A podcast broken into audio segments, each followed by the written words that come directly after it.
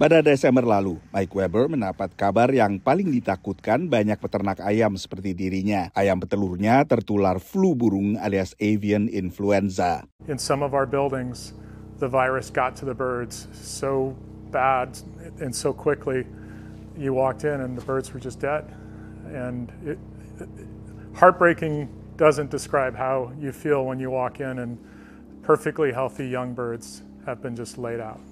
Sunrise Farms yang didirikan kakek buyut Mike memperlakukan protokol kesehatan ketat, tapi tetap saja ayamnya ternyata tertular. I mean, the first thing you have to do is to kill every chicken on the ranch because they're like a virus factory and they're going to be putting out all sorts of virus into the air and it can infect other ranches.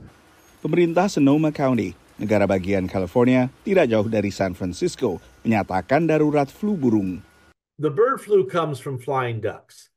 The duck season is now. They're flying through California, and that's where we get this strain of bird flu. It's from them. For our county, this is um, unbelievable what's just happened. The, the town that we live in, Petaluma, is known as the egg basket of the world. Um, it's devastating to see that egg basket go up in flames.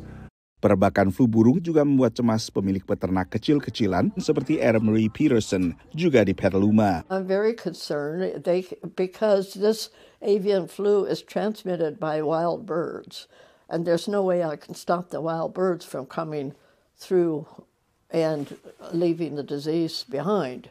You know, so yeah, it's a very real possibility that my flock could get infected. Menurut Departemen Pertanian AS, flu burung telah menyebar di 40 peternakan komersial dan 20-an peternakan rumahan di California bagian utara dan tengah. It's extremely serious. The avian flu is one of the worst things that has come down the road uh, lately because it's so contagious that if your flock has any cases of it, you have to destroy the whole flock. Flu burung telah lama menjadi ancaman, tapi pada 2022 terjadi perbakan parah, menyebabkan dimusnahkannya hampir 82 juta unggas, kebanyakan ayam petelur, di 47 negara bagian AS. Dampak utama dari perbakan flu burung pada 2022 yang masih diingat oleh banyak konsumen di Amerika Serikat adalah lonjakan harga telur, memasuki pergantian 2022 ke 2023.